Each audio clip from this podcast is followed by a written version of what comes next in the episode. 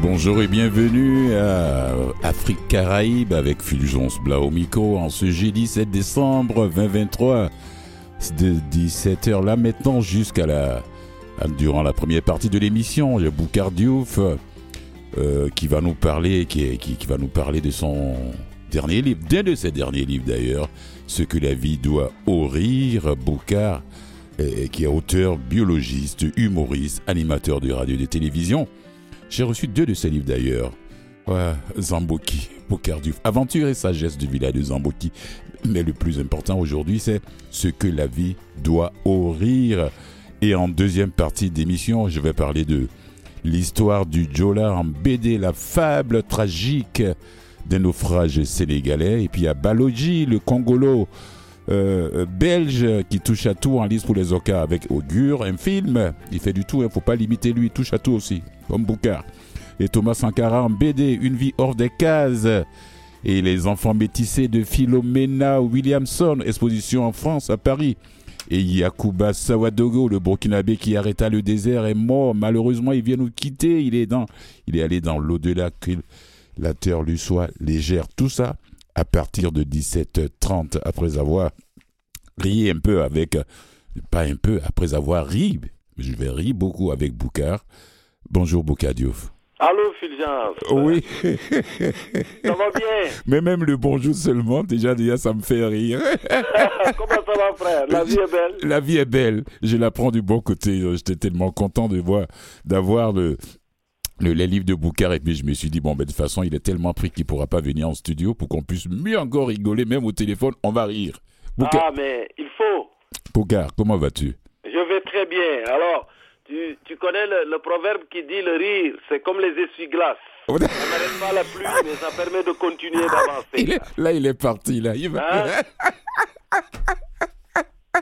je suis un passeur. Je dis jamais Boucar disait, je dis mon grand-père disait. Je n'ai rien à dire, moi. C'est juste, je prends la parole des anciens et je la distille. Je dis, regardez ça, nos anciens passaient comme ça, faites ce que vous voulez avec.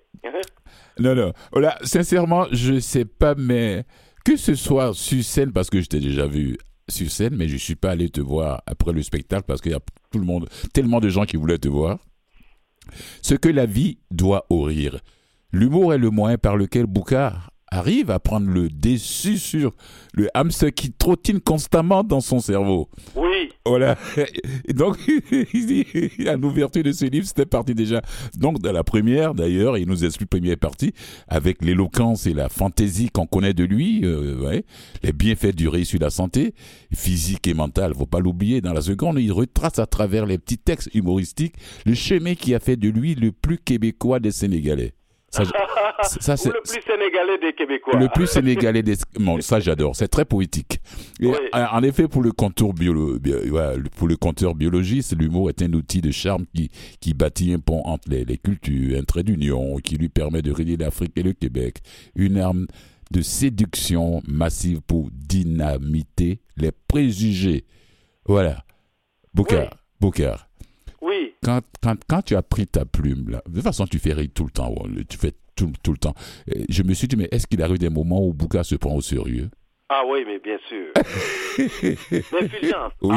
avant ce que la vie doit au rire, j'ai écrit un livre qui est à l'antipode du rire, qui s'appelle Ce que la vie doit à la mort. Ça, celui-là, je ne l'ai pas lu. Voilà. Alors, ma mère est décédée pendant la Covid. J'ai voulu aller au Sénégal.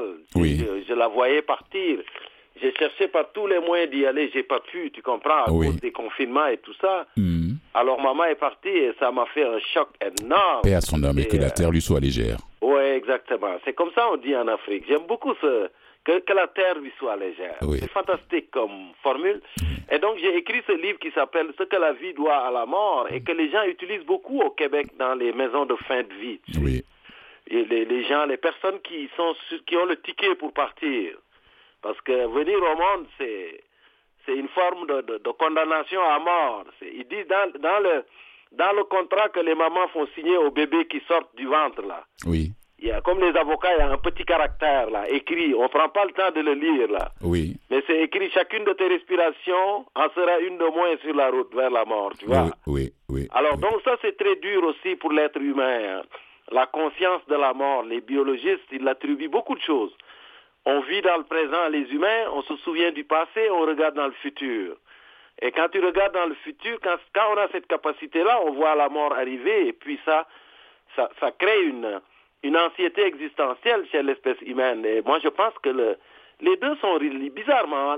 Le rire, c'est une antidote contre cette conscience de la mort, je trouve. Oui. Juste pour prendre le dessus sur l'adversité. Mmh, hein? Oui. Et de temps en temps, on dit mourir de rire, Fulgence. Hein. Oui. Oui, mourir de rire. Tu le mentionnes très bien dans le livre. Hein. Oui, oui, effectivement, mourir de rire. Quand on rit vraiment profondément, on dirait qu'on peut avoir vraiment le souffle coupé, expérimenter pendant quelques secondes la mort. Là. Moi, je trouve que c'est un outil fantastique. Et même dans les rituels funéraires en Afrique, moi, je suis un serrère du Sénégal. Tu as annoncé un Joola qui va passer après moi, là, tu sais. Oui. Alors, les Joola et les Sérères sont des cousins de plaisanterie. Donc, ils rient beaucoup les uns des autres.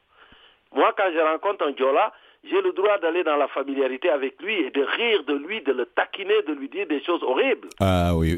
Mais il ne faut pas se fâcher. Ça existe aussi en Côte d'Ivoire, dans mon pays d'origine. Ouais, oui, exact. Les Ivoiriens connaissent le cousinage de plaisanterie. C'est ça, oui. Dans toute l'Afrique de l'Ouest, ça a été, je pense, un trait culturel qui a permis à nos ancêtres d'apaiser les tensions entre les différentes communautés. Voilà, on rit. Mmh. Au lieu de se battre, on rit ensemble. Et même dans les rituels funéraires en Afrique de l'Ouest, de temps en temps, quand la soupape est trop pleine, les gens vont dire « il faut ouvrir là, parce que c'est trop ». Bah oui. C'est trop, et puis t'as toujours un clown qui va faire quelque chose pour faire rire les gens, un peu ramener l'homéostasie dans le groupe. Et c'est une utilisation de l'humour que je ne connais pas ici et qui est fantastique pourtant. Oui, oui, oui, oui, oui.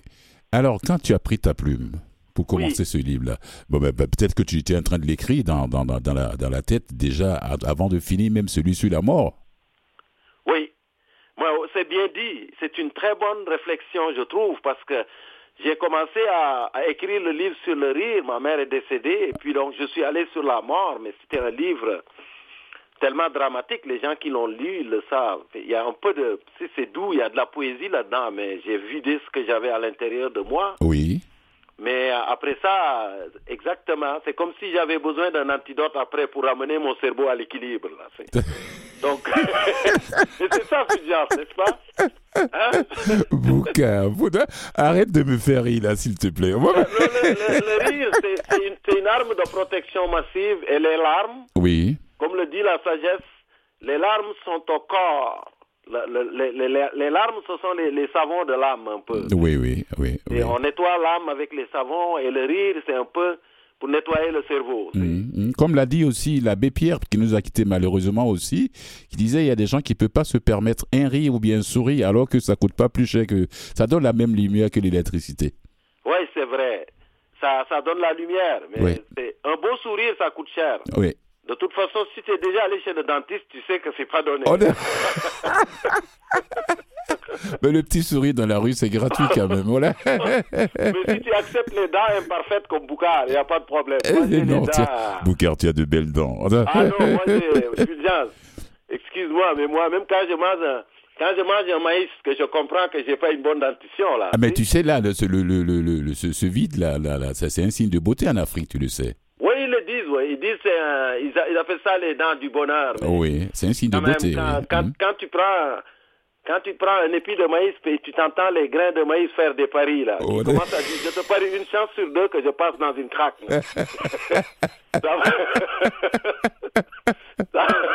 Ça veut dire que tu as besoin quand même de resserrer un peu comme disait ma mère. Ma mère me disait ça.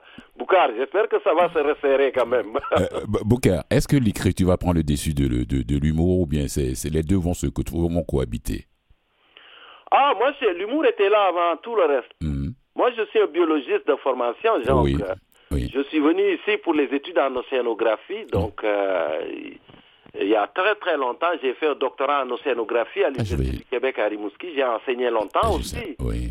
Mais l'humour était là. Pour moi, l'humour, c'est une façon de guérir, De toute façon, Fulgence, dans chaque famille, chaque clan, chaque village, tu vas trouver quelqu'un qui est plus drôle que Boucar et qui le fait gratuitement, tu sais. Et souvent, c'est juste quelqu'un qui a développé ce trait d'esprit pour séduire plus large. C'est souvent des gens qui ont besoin de briller autrement parce que c'est pas des... Ils ont des dents espacées et puis ils n'ont pas confiance à leur physique comme Boucar. Oui. Et il y en a qui sont petits, d'autres qui sont un peu gros, d'autres qui se sentent laides un peu, mais en général, on bâtit l'humour à partir de quelque chose qui nous manque. Et donc, l'humour était là bien avant tout le reste. Donc, je comprends. Je le rajoute dans tout ce que je fais. Oui. Mais il reste que moi, tout ce que je fais est uni par une chose, c'est que je suis un raconteur d'histoires. Oui. Et j'utilise la science beaucoup pour raconter des histoires. C'est pas tout le monde qui est adepte de l'autodérision. Hein. Ah, il faut. C'est fantastique, Fulgence. Parce que tu sais, quand tu es debout devant les gens, et tu sais que les gens te regardent, et ils regardent des choses qui te dérangent. Oui. Et ils vont parler de ça. Que tu sois un individu, une communauté, une communauté ethno-linguistique ou raciale, ce qui est fantastique, c'est que tu peux décider de dire, ben voilà, je vous donne plus de chance, vous savez quoi ? Tout ce que vous avez comme emprise sur moi, tous les sites sur lesquels vous pouvez viser, je vais les enlever de moi. C'est ça l'autodérision. J'enlève tout ce qui pouvait vous servir à vous accrocher sur moi, je l'enlève. Vous n'avez plus rien. Vous pouvez dire ce que vous voulez, mais ça ne me touchera plus. Oui. C'est ça. Pour moi, c'est sain. Les peuples qui n'ont pas d'autodérision, c'est terrible. Pour moi, il faut rire de nous parce que... C'est important de ne pas prendre la vie au sérieux. La vie, c'est pas toujours sérieux, la vie. Même si c'est sérieux, il faut des fois la dédramatiser. Il faut arriver à la normale, la dédramatiser, quoi. La normaliser. Oui, absolument, parce qu'elle est courte. Hein. Oui. Une vie humaine, c'est rien. Elle est belle et très courte, d'ailleurs. Très courte. Alors, ce beau livre qui j'ai ri tout le temps, et puis avec l'autre là aussi, Zambouki à côté, avec l'éléphant, le baobab éléphant, avec tes amis là-dedans. Là. Ça, c'est pour les enfants. Ça, c'est pour les enfants, oui. J'ai créé un village africain typique qui s'appelle Zambouki. Ah non, mais c'est beau. Et puis, c'est très beau. J'ai décidé de mettre en scène des jeunes, 3 jeunes dans le village qui sont un peu écolos sur les bords, mais en même temps qui sont pleins de rêves, dont une des jeunes, c'est une albinos. Et puis donc, et le baobab éléphant, il existe vraiment au Sénégal. Hein. Dans la réserve de Bandia, il y a un baobab qui ressemble à un éléphant. Et donc, j'ai construit ces 3 contes. Donc, je pense que c'est des contes qui font du bien aux enfants. Ah oui. Aux adultes aussi. Moi, ça m'a fait du bien. Ça fait avec Mame Sanou, qui est le personnage principal. Mame Sanou, c'était ma grand-mère maternelle. Je pensais à ça quand c'était Mame Sanou. Alors, c'est Mame Sanou qui prend ces jeunes-là et qui les fait évoluer dans le village. Donc, j'ai dit non, ça, c'est pas la maman de Boucar, c'est sa grand-mère. Non, c'est ma grand-maman. Sanou, c'était ma grand-maman. Alors, parlons un peu de ton tam-tam au 5e étage. Ah, quand je jouais du djembé, là. Ah, là. Ah ouais, mais c'est vrai, c'est arrivé, hein, tu sais, Fulgence. Oui. J'avais un petit djembé, je jouais, moi, j'avais oublié, j'étais à Rimouski, je jouais au 4e étage dans mon appartement. Oui. Et après, je pensais, il y a le monsieur en bas, je pensais qu'il voulait jouer avec moi parce qu'il cognait, tu sais, il fait pa. J'ai dit, mais non, il est pas dans le rythme, je vais augmenter le volume pour lui donner le tempo. Il y a ça m'est arrivé. Et l'autre chose qui m'est arrivée, Fulgence, pour vrai. Oui. J'ai cuisiné le soumbala. Je ne sais pas si tu connais le soumbala. Oui. Au Sénégal, on l'appelle le netetou. Oui. Le fruit du néré, là. Le fruit du néré. Et puis donc, c'est une épice que nous, on est habitués à manger ça. Je ne sais pas si on en trouve ici même, d'ailleurs. Oui, Anna, le soumbala. Tu peux le trouver un peu partout. Les Maliens aiment ça. Oui. Et donc, les Guinéens aussi mangent ça beaucoup, les Sénégalais. Oui. Et j'avais mis le soumbala dans l'huile et ça a généré une odeur que je suis sûr que ça peut... une odeur tellement désagréable qui est rentrée par les tuyaux. Et moi, j'étais dans une danse avec des personnes âgées blanches. Et l'odeur les a piqué les narines, là. Elles ont tellement paniqué qu'elles ont appelé la police, OK? Et je me suis ramassé avec la police dans ma maison à cause du soumbala. À cause du soumbala, mais c'est pas vrai. Ça, c'est des soirées à ne pas oublier ça.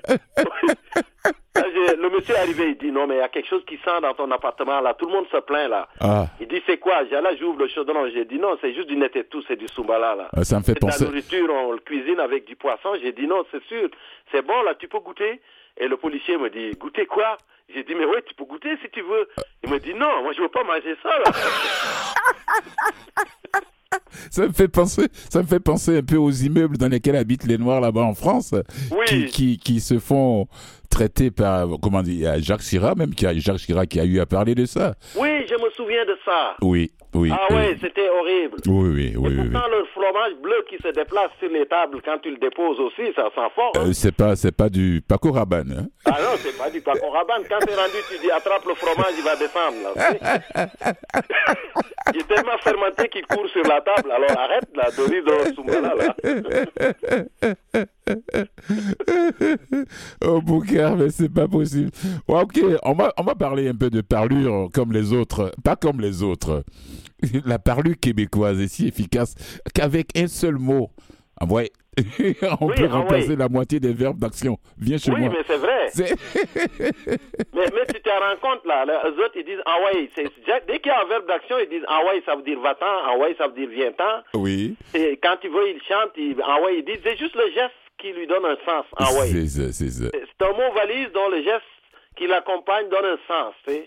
Ah ouais, et des fois quand ils veulent que tu fasses la chose plus vite, ils disent ah ouais. Ah ouais, ça veut dire décrisse, ça veut dire pas t'en vite. Moi j'appelle ça l'adaptation linguistique au froid. Voilà, je m'apprêtais à te poser la question d'ailleurs. D'ailleurs, à Rimouski là, oui. Et je me suis dit, mais comment se fait-il que Boucar a pu tellement emmagasiner de vocabulaire québécois? Est-ce que c'est votre conjointe, votre épouse Caroline, qui était, elle te parlait québécois à la maison ou bien te parlait... Je sais pas, ou bien c'est les amis québécois que tu as rencontrés. J'avais attrapé tout ça avant de la rencontrer. D'accord, ok.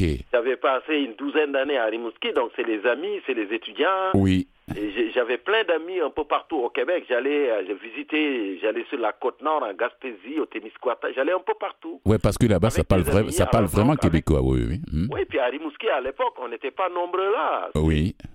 Moi, je me souviens quand on est arrivé en 91... Et c'est pas une blague, je faisais la queue dans une épicerie, ok? Oui. Et il y a une dame qui est devant avec son petit garçon qui devait avoir 4 ans. Le petit garçon se retourne et me voit. Oui. Et il commence à faire... Et hurler, écoute. C'est pas vrai. Il hurlait. Sa mère lui dit, mais pourquoi tu pleures? Il dit, non, méchant. Écoute, parce que c'était... Mais là, la maman, elle essaye de le calmer, tu vois. Alors, c'était... Alors, à l'époque, tout ça pour dire que moi, mes amis, c'était beaucoup les gens d'ici. Alors, et comme j'ai vécu un peu en réclusion dans ce coin-là pendant très, très longtemps, la langue est rentrée tranquillement. Oui. Et donc, comme j'aimais faire rire les gens en leur montrant un peu une image miroir de leur particularité lexicale. Ça fait rire les Québécois. Ça fait rire les Québécois, oui. Vous savez, les Québécois, l'hiver les frappe, donc... C'est ça. Ils disent les choses très vite, là où le français va dire « regarde ». Le français qui est en croisière aux baleines va dire à son ami « regarde ce mastodonte des mers qui émerge à tribord ». C'est ça. Alors le Québécois va dire « gade ». On dirait qu'il est sur scène, là. Boucar, avant de continuer, j'ai choisi quelqu'un pour toi. Oui. Ismaël Lô. Ah oui. Nabou. Oui. Tu dois connaître cette pièce-là. Mais oui, bien sûr. On va écouter une petite partie, juste pour toi. D'accord.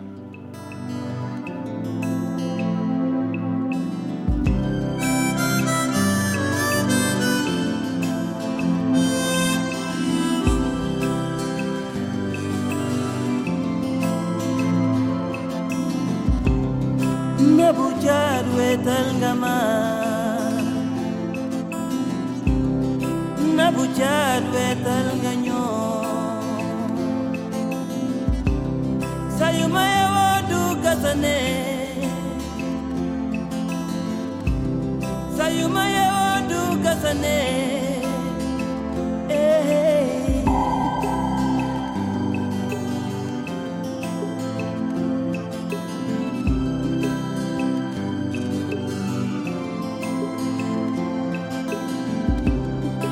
Nabuchadwe talngale Subangor nyom nyongi kha Ouais, c'était Ismaël Lô, le grand Ismaël Lô, Nabou. J'ai dit, bon, tiens, il faut que je fasse un clin d'œil au pays d'origine de mon frère Boucar. Nangaref. Ouais, c'est vraiment... C'est une chanson, on parlait de la mort un peu, mais Nabou Kamwe Telngama, ça veut dire tu me manques beaucoup, Nabou. Oui. Alors, je ne sais pas ce qui est arrivé avec Nabou, mais... Ismaël Lô, c'est vraiment... Je l'aime beaucoup. Les gens disaient c'est le Bob Dylan africain. Ah oui, je l'adore. Moi, je l'ai découvert avec Tabajon. Oui, c'est vrai. Ouais, c'est avec ce tube-là que j'ai pu le découvrir après toute sa collection musicale d'ailleurs. Et non, je l'adore. S'il vient à Montréal, je ne vais pas le rater en tout cas. Alors, on va parler de cette histoire de pas lourde de conséquences. Avec... Tu sais que ça, c'est devenu ma carte de visite. Avec ton ami Francis. Oui, tu sais, même en Afrique, les gens m'en parlent. Hein. Ah, mais c'est pas vrai. Je vais en France, les gens m'en parlent. Ceux qui ont vu l'émission. Non, pour moi, les gens ont dit, Boucar, c'est juste le gars qui a cuisiné l'espèce de pénis marin. C'est vraiment, je suis devenu ça, alors... Même en parenté, des fois, je vais au village au Sénégal, là, il dit, mais Boucar, mais quoi ce bordel-là, là? J'ai dit, alors, ce bordel-là, ça a gâché ma vie, tu sais. Non. Donc, tu demanderas aux auditeurs qui nous écoutent, allez sur YouTube et tapez Boucar, la palourde royale. La palourde royale. Et vous allez voir, ça, c'est un événement qui a un peu gâché ma vie, parce que... Mais j'ai aimé animer la cuisine, les émissions de cuisine avec Francis, c'était fantastique. C'est un individu d'une grande ouverture, qui était gentil, qui tendait la main à toute la diversité venait dans notre émission. Et puis moi, il m'a accepté, j'avais un accent, tu sais... La télévision n'aime pas beaucoup les gens avec un accent fort comme Boucar. Oui. À l'époque, oui. Mais même maintenant, quand même. Oui, peut-être ça n'a pas changé, ouais. Non, il y a un changement, il y a une évolution. Mais moi, les gens ont écrit quand même pour se plaindre de mon accent quand j'étais là. Ça ne me surprend pas, là. Francis, il disait, non, c'est pas l'accent qui est important, c'est ton contenu. C'est le contenu qui compte, oui. Je vais faire cette émission avec toi, alors c'est ça, c'était... Une belle aventure qui a duré 8 années quand même, 8 années d'émissions de cuisine alors. Mm. Même des fois, je retournais au Sénégal, puis les gens disaient, Boucar est un cuisinier, tu vois. Donc, c'est ce qui fait que Boucar a arrêté définitivement. C'est grâce à cette émission, c'est pas à cause, moi je dis. C'est à partir de là que tu as arrêté définitivement l'enseignement. Oui, absolument. Moi, quand Radio-Canada, moi j'enseignais la biochimie structurale et le métabolisme énergétique. Oui. Alors, et comme les étudiants, ils n'aimaient pas ces matières qui sont un peu difficiles, alors j'utilisais beaucoup la cuisine comme tremplin pour leur faire comprendre tout ce qui s'appelle les protéines, les gras, les hydrates de carbone, tu sais. Oui. Leur dire pourquoi les champignons brunissent quand tu les coupes et tout ça. Il y a beaucoup de choses, j'utilisais beaucoup la cuisine pour faire... Et puis c'est comme ça que Radio-Canada ont découvert ce que je faisais en vulgarisation scientifique. Et donc ils m'ont invité, et j'ai dit aux gens qui animaient l'émission des kiwis et des hommes, moi je fais de la vulgarisation scientifique pour les élèves, pour les étudiants à l'université, ils aiment bien ça. Oui. Vous êtes dans un marché, je peux venir ici dans les étals, chaque étal je pourrais vous expliquer des affaires là-dedans. Mm-hmm. Et c'est comme ça qu'ils m'ont engagé comme chroniqueur. Et donc, je partais de l'université de Rimouski, où j'ai enseigné, et je venais à Montréal pour faire les chroniques. Et l'année suivante, bizarrement, ils m'ont demandé d'être co-animateur de l'émission. Quand Radio-Canada m'a appelé, j'étais dans une salle de classe à l'université. Et puis donc, ils m'ont dit, tu vas co-animer l'émission. J'ai dit, non, moi, je connais rien dans la télévision, je suis un biologiste. Et là, quand ils m'ont parlé du salaire, Fulgence. Oui. J'ai dit oui, je vais essayer. Je vais essayer. Oui, d'accord, je comprends. J'espère que tu as gardé de très bons rapports avec Francis. Hein. Oui, on est en contact encore. C'est vraiment un individu d'une grande ouverture d'esprit. Je lui dois beaucoup. Oui. Alors moi, je sais pas, je me suis dit, à Boucar de dire, est-ce qu'il veut rester avec moi après la pause publicitaire ou bien tu veux que je te laisse? Ben écoute, moi c'est parce qu'il faut que j'aille faire la nourriture pour mes enfants. Ah bon, d'accord. C'est eux autres qui vont me rejeter là. Voilà. Ah non. Je veux pas qu'ils te rejettent. On est au service de Comme je dis souvent, on a passé toute notre enfance en Afrique à obéir à nos parents. Oh là. Et maintenant, on passe notre vie adulte à obéir à nos parents. C'est le contraire maintenant. Ici, c'est autre chose. Oh là, non, non, la nouvelle génération, pas seulement ici en Afrique aussi. Non, oui, c'est devenu ça. Hein. Oui. Merci beaucoup à toi, Boucar. On se reprend. Ce que la vie doit au rire. Allez-y, vous le procurez. C'est tout neuf 2023 en plus. C'est pas 265 pages. C'est pas une brique. Ça se lit facilement. Et puis, bon, bah, attachez bien les ceintures, hein, parce que ça rit tout au long du livre. Voilà. Et puis, on le refait. Merci, Boucar. Et prends soin de toi, frère. À toi aussi. À bientôt. Allez, bye. Bye.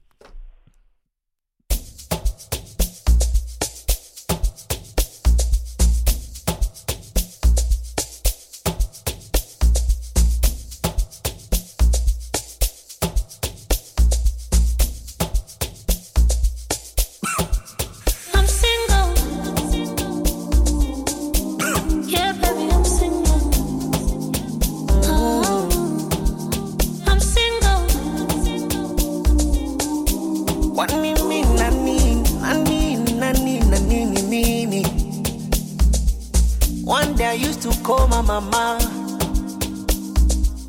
to tell her that I'm falling low, and what she said, my mama, it's too early for you to fall in love. Mama, don't you worry, she's my glory, my one and only. Yeah, yeah. Mama, don't you worry, she's my glory. One and only.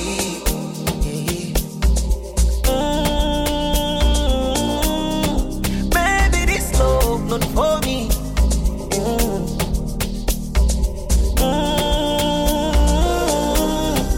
Baby, this love not for me. I'm single. Do you know that I'm single?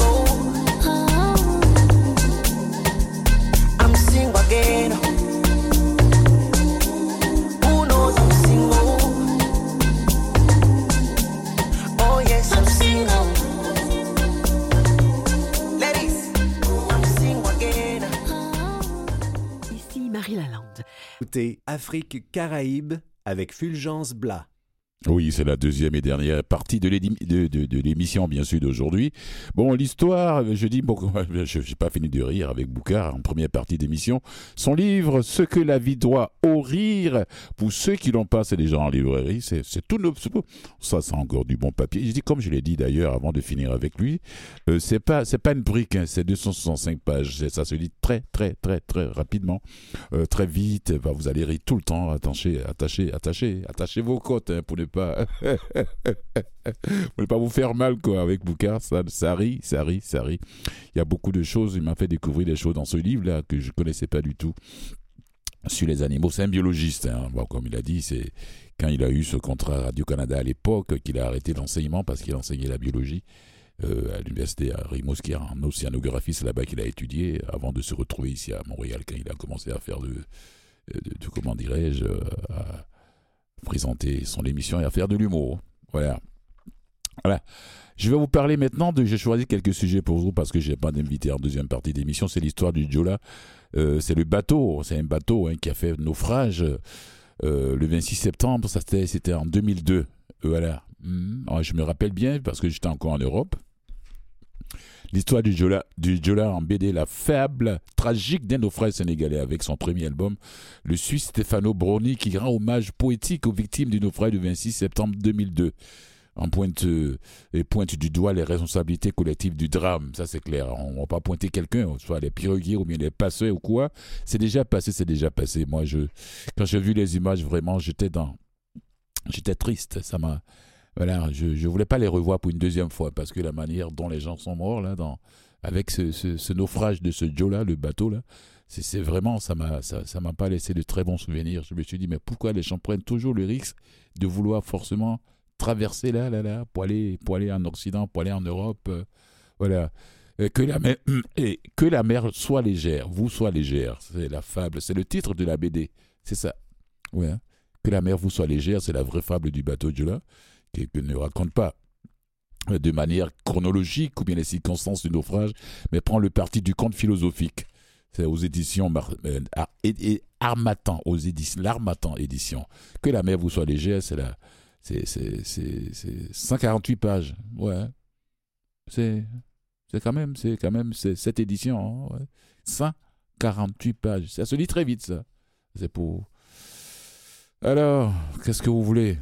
Ouais, 13, 100, 12, 08, 9, 17, 05, 06, W. Ces froides coordonnées GPS qui indiquent un point de l'Atlantique situé au large de la Gambie. En cet endroit de l'océan, 1863 personnes ont trouvé la mort le 26 septembre 2002 à 23h, en pleine nuit. Allez-y comprendre quelque chose. Tout était à bord du Joola, le navire assurant la liaison Ziguinchor-Dakar.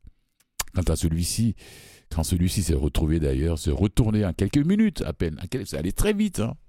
Mais parmi ses victimes, il y avait des amis de l'illustrateur suisse d'origine italienne Stefano Boroni, ce qui explique peut-être pour partie, l'empathie et la sensibilité qui émanent de la bande dessinée qu'il consacre à cette tragédie que la mer vous soit légère. La vraie fable du bateau Joola. Et comme l'indique d'ailleurs le sous-titre paradoxalement, cet album ne raconte pas de manière chronologique les circonstances du naufrage. Ouais, navire rafistolé, surcharge, outrancier, conditions climatiques mal anticipées, secours trop lent, mais prend le parti du conte philosophique. Une approche poétique, comme je le disais. Voilà, il faut le voir, il faut le lire. De l'histoire du navire. Boroni n'évoque pas que les tout débuts. Il est né au bord du Rhin, ce garçon. À Germersheim en allemand, et pèse 1532 tonnes pour 72,50 mètres de long et 12,50 mètres de large. Ce bateau-là. Oui. En 1988, après quelques mois passés à l'usine, il a pris sa route pour Rotterdam. Et en décembre de la même année, il a pris ses fonctions assurant d'innombrables fois la liaison Antakari-Ziguinchor, sauf le 26 septembre 2002. Ce jour-là, le navire a chaviré, plus de 20 ans après le naufrage. Le dessinateur ose une approche poétique en rassemblant au fond de l'eau quelques passagers qui, comme s'ils pouvaient respirer normalement, commentent en direct le drame qu'ils sont en train de vivre. Voilà. Il y a donc là, discutant dans les profondeurs aquatiques, parmi les déchets qui ne cessent de tomber depuis la surface, le capitaine du Joola, un rebelle casamançais. Casamance, c'est une région, c'est le grenier du Sénégal, une région du Sénégal, forestière. Un colonel sénégalais, un professeur d'université, un jeune fan de football, une grand-mère, une voyante, une jeune actrice, c'est-à-dire un certain nombre de personnes archétypaux représentatives de la société sénégalaise, comme le dit en préface Adrien Absolu d'ailleurs de cette BD, transforme le naufrage en une fable orinique, subaquatique, avec sa galerie de personnages formant des lieutenants morphotype de la population si bigarrée des passagers, le colonel rugueux, le jeune apprenti footballeur, la tête pleine de rêves, la commerçante Bana qui ne s'en lasse pas, qui ne s'en laisse pas de compter, même si elle résiste à l'épreuve du fact-checking. Cruelle vérité. C'est de tout ça que ça parle. Cette BD-là. Oui. Puis les dialogues sous-marins impossibles émanent quelques vérités cruelles aux rebelles qui déclarent « Vous faites payer toute la Casamance parce que nous refusons votre domination. » Le colonel répond « Arrête de déconner. » Ouais. C'est vous qui cherchez les conflits. Si vous étiez Sénégalais avant d'être Casamancais, on n'en serait pas là. Parce que si je ne me trompe pas, corrigez-moi pour ceux qui m'écoutent, la Casamance a essayé plusieurs fois de se séparer du Sénégal, du pays. Ouais. Si le bateau était aussi bondé, c'est parce que vous faites régner la terreur sur les routes. C'est comme ça. Qui est responsable ? La question est loin d'être tranchée, mais les coupables semblent plutôt nombreux. Ce bateau a toujours transporté bien plus de Bien plus que les 550 passagers autorisés, dit le capitaine. Personne ne vient demander mon avis. On me met devant le fait accompli. Vous croyez que je pouvais prendre la liberté de faire débarquer une partie des passagers et le bétail et la cargaison? C'est l'armée qui exploite le ferry. C'est eux qui vendent les billets. Réponse du colonel. L'armée? C'est trop facile de tout lui mettre sur le dos et la billetterie clandestine parallèle. Vous en faites quoi? Même sur le point de mourir, rappelons qu'ils sont au front de la mer. Les hommes restent incapables d'oublier leurs querelles, si bien que la discussion tourne au pugilat quand le rebelle Assem, le ferry a été placé sous le contrôle de l'armée pour qu'elle puisse contrôler tout ce qui entre et sort de Casamance. Malacha et corruption, désespérant, avec deux baffes bien ajustées, qui font voltiger ses propres seins. La commerçante remet le colonel et le rebelle à leur place et le récit prend un tour plus philosophique avec l'arrivée d'une jeune actrice qui se prépare pour jouer l'Antigone de Sophocle à la Belle Union des Sénégalais. Quand il s'agit d'évoquer la victoire des Lions de la Teranga face à l'équipe de France, ou la meilleure manière de préparer le Yassa, Boroni oppose l'individualisme et la surconsommation du monde moderne. Tout est dit là-dedans, dans cette BD. Ouais. Observant un banc de poissons, le professeur d'université se laisse aller à ses pensées. Si seulement on pourrait prendre sur eux, apprendre à évoluer en groupe dans le respect de la collectivité. Est-ce qu'il y a un peu d'espoir pour l'avenir, pour ceux qui restent, qui ont toujours ce rêve de traverser sans passer par les aéroports, pour un problème de difficulté de visa? Ces jeunes qui osent tout le temps traverser, quelles que soient les images qu'on va toujours voir, et on en voit tous les jours aujourd'hui, même en 2023. Ouais.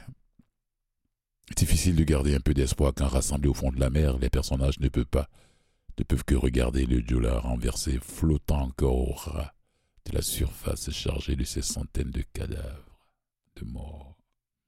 Pourtant, Boroni, l'auteur, il instille délicatement l'idée qu'il est encore possible de s'en tirer. Et si l'amour du prochain était la solution? Ouais.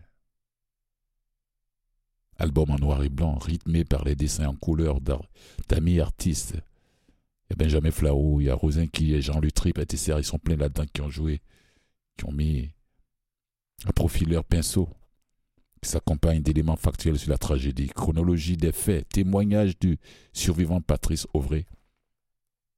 Liste complète des victimes, il est dédié à tous les êtres qui dansent autour du Joola. Que la mer vous soit légère. La vraie fable du bateau Joola de Stefano Boroni. L'Armatan BD. 148 pages. Voilà. Allez chercher votre copie si vous aimez les BD. Et ou donc si vous voulez connaître l'histoire de ce navire qui a chaviré le 26 septembre 2002. Avec 1863 personnes à bord qui ont trouvé la mort. Un peu de musique.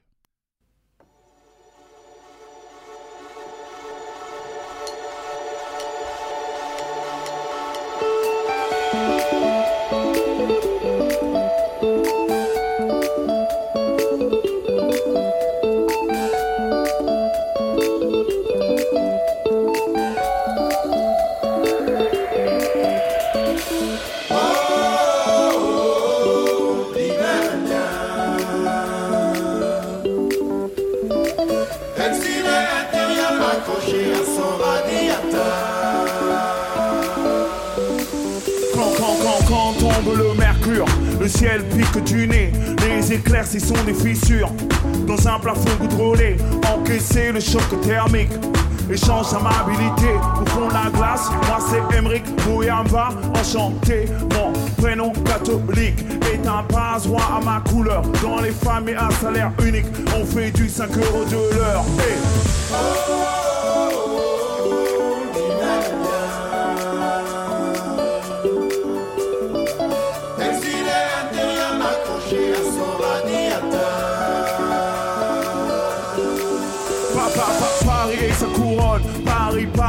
Trop de vol, boulevard large comme le fleuve. Peu de champs de manœuvre, en classe prépa. Dans mon cas, c'est la course, certificat. Les papiers, c'est le Graal. Bidonville à la verticale. Les assos évangéliques font la sécu jusqu'au quick. Hiver 54, sans la bière, bilan, polyester, freeze. Bousculade pour de place assise, taxi boost moderne. 8 mois que l'on hiberne. Hey.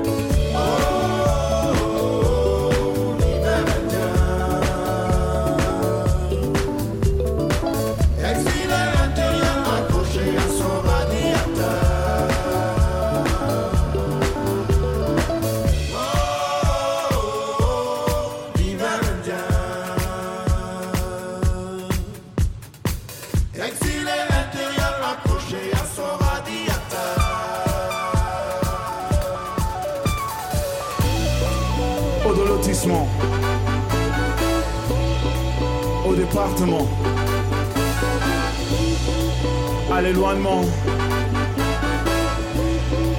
à l'isolement. So comme c'est la mire, on neige en plein délire. De flocons, flocons, flocons. Pas de linge au balcon, soleil pâle, couleur néon, mimétisme d'un caméléon. Ici c'est l'empire du môle, des villes souterraines, du métro à ma piole. Telle une bouillotte humaine, les démarches d'une impatience, assignées à résidence, entre isolement et repli, déserteur vu du pays. Pour une bourse étude, brevet d'aptitude, sous ses latitudes, trop de lassitude et d'estime. L'exil c'est être anonyme. Les cultures se télescopent par le Kalonji chez les Diop. Les soniqués, entre soniqués, cohabitent sans se mélanger. Qu'importe le pays hôte, ils vivent côte à côte. Hey.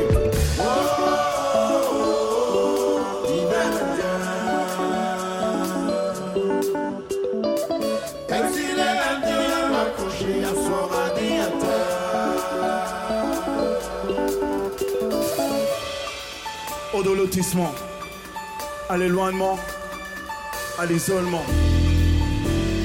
Oh, oh, oh, oh. Dis donc. Oh, oh, oh, oh. Yala walo.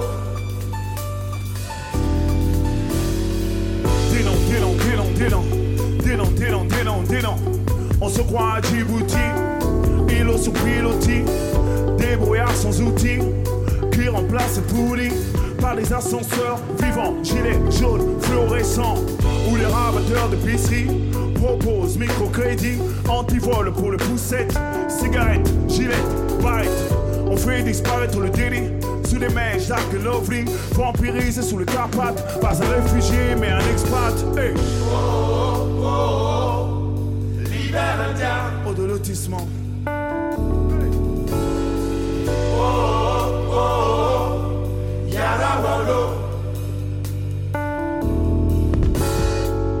À chaque entretien d'embûche, on me dit avec des grandes paluches. Il y a des jobs vacants dans les villages, dans les chaînes d'assemblage. Des mains faites pour l'or, ou pour lui de friture.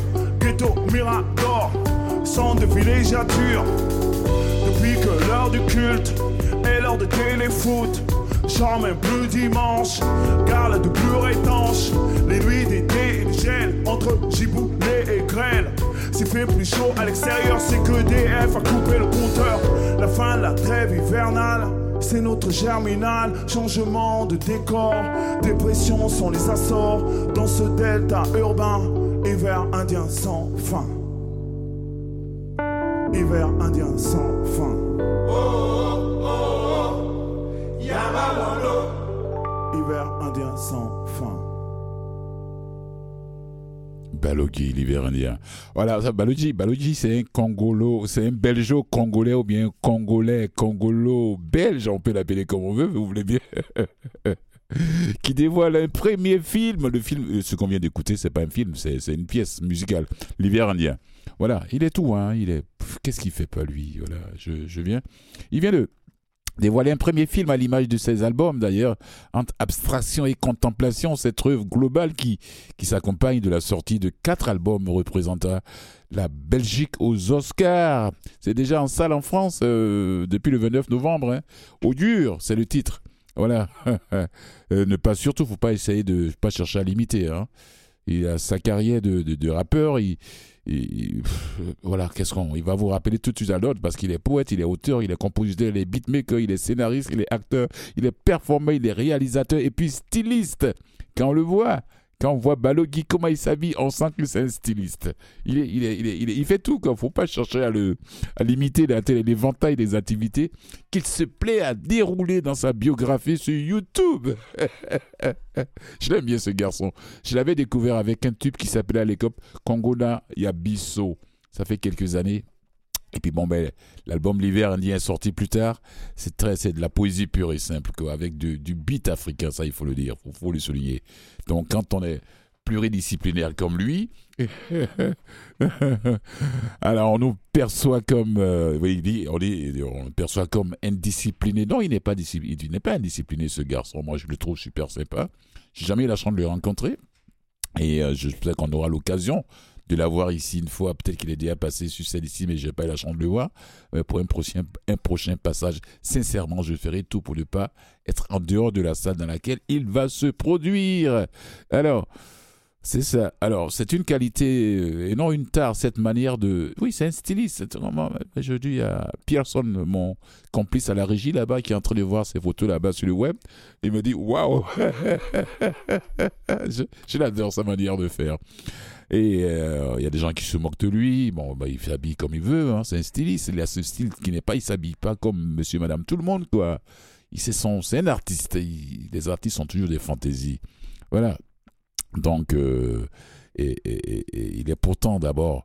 Il a fait son nom, d'ailleurs, dans le milieu du hip-hop, et puis de la danse au graffiti, et au sein du groupe de rap belge Star Flamme. C'était à seulement 15 ans. C'était à l'époque. Il avait commencé. Ça fait longtemps qu'il trottine là, ouais. 30 ans, 3 albums solo et 4 à venir, une flopée de clips, de courts-métrages et de spots publicitaires. Plus tard, il se dit encore affilié à une musique urbaine qui souffre de préjugés. Voilà, c'est pas tout le monde qui accepte ce genre de musique encore jusqu'à présent, malheureusement, au 21e siècle, en 2023.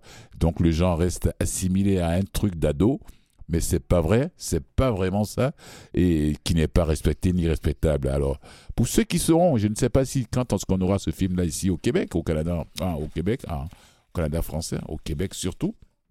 Ouais, donc, voilà, allez-y, ceux qui sont en France, ceux qui sont en vacances, ceux qui nous écoutent de France, allez-y voir ce film de Baloji qui est en salle depuis le 29 novembre, Augure, voilà. Il est d'ailleurs en lice pour les Oscars. Allez-y comprendre quelque chose, quoi. Donc, je me dis, il ne va pas s'arrêter, lui. Hein. C'est ce qui fait que j'ai dit dès le début, il ne faut pas chercher à l'imiter, parce qu'il touche à tout. Voilà, il touche à tout. Alors, rapidement, puisqu'on ne nous reste pas 10 000 heures à l'émission, je vais parler rapidement de... J'avais d'autres sujets à toucher. Yacouba Sawadogo du Burkina Faso. C'est le Burkinabé qui arrêta le désert, qui vient de nous quitter, malheureusement. Voilà. Un résistant aux portes du Sahel. Oui, dans L'Homme qui arrêta le désert, bon, je ne sais pas, il a été lauréat du prix Nobel alternatif en 2018, champion de la Terre des Nations Unies 2020 et honoré par le CLSCC. Donc, cette figure emblématique, cette personnalité burkinabé, symbole de combativité, connu pour ses efforts dans le domaine de la protection de l'environnement, a tiré sa révérence ce 3 décembre 2023. Ouais. L'œuvre de Yacouba Sawadogo doit inspirer la génération actuelle d'ailleurs pour une protection sans condition de la ressource terre afin qu'elle nous profite au maximum. Voilà, quand on parle d'écologie, moi, ça fait partie de mes dadas, quoi. Je suis partant, en tout cas. Donc, le paysan lauréat d'un prix Nobel alternatif en 2018 s'est éteint dans son village du nord du Burkina Faso le 3 décembre. L'homme qui a arrêté le désert est décédé chez lui, à Gourga, près de la forêt à laquelle il a consacré sa vie. Yacouba Sawadogo. Il avait vu son travail acharné récompensé par le prix Right Live Livelihood en 2018. Il s'était fait connaître en plantant des arbres durant plus de 40 ans. C'est toute une vie, ça. Durant plus de 40 ans dans la région de Yatenga, dans le nord du Burkina Faso. Et malgré l'aridité du sol, les septuagénaires tradis praticiens étaient parvenus à développer une forêt de près de 30 hectares au sud de Ouïgouya, devant, par la même occasion, une figure de proue de la lutte contre la désertification et de la préservation de la biodiversité. J'ai vu des images, mais il encore des images que j'ai vues. Et puis, il y a même eu des documentaires sur lui, des reportages. Les médias français, européens surtout, se dépêchaient là-bas pour aller l'interviewer. Donc, la forêt, Bangraga, le marché du savoir, parce qu'en Maurice, c'est ce que ça veut dire, qui abrite aujourd'hui plusieurs dizaines d'espèces de végétaux, ainsi que différentes espèces d'animaux, armés d'une machette, et puis quoi encore, là, et puis d'un savoir-faire rodé pendant des décennies. Yacouba Sawadogo s'était notamment appuyé sur la technique du zaï utilisée dans plusieurs pays du Sahel, et notamment au Burkina Faso, au Mali. Elle consiste à creuser des trous à semis afin d'y concentrer de la matière organique et de l'eau de ruissellement de manière à attirer des termites et favoriser l'infiltration. C'est ça la technique du zaï. Voilà. Donc ses voisins étaient au début sceptiques, au premier abord, mais Yacouba a continué à... Il a vu sa popularité augmenter au fil des années. Il a obtenu en 2020 le titre de champion de la Terre des Nations Unies pour son travail. Ça, c'est clair. Mais il a vu cette technique de reforestation rayonner à travers tout le pays. Dans le nord, les gens partaient, les animaux et les arbres mouraient. Au début des années 80, racontait l'agriculteur à l'ONU, il dit « Nous avons dû chercher une nouvelle façon de cultiver notre terre, car toute la bonne terre disparaissait. Oui, et nous restions ici à ne rien faire. Notre vie était en danger, avait-il expliqué. Paix à son âme, que la terre lui soit légère. Et mes condoléances à toute sa famille et à toute la nation burkinabé, surtout à ses proches. » Alors on termine en musique. Oui, avant d'arriver là, et merci à Boucar Diouf qui est venu nous parler de son livre « Ce que la vie doit au rire ». Boucar Diouf, aux éditions les éditions La Presse, bien sûr, c'est tout nouveau, tout neuf. Merci à toi, Pearson, c'est l'homme, le complice à la régie, et merci à la recherchiste Catherine Bourgeron, et merci à vous, chers fidèles auditeurs, auditrices, voilà, de votre fidélité, bien sûr. Et puis quoi, on termine en beauté avec qui, Pearson? Avec Sly de Sly, à Yoka, originaire de la Côte d'Ivoire. Allez, prenez soin de vous, de vos minutes. Belle fête de semaine. Et on se revoit la semaine prochaine. Slide slide à Yoka. Ciao.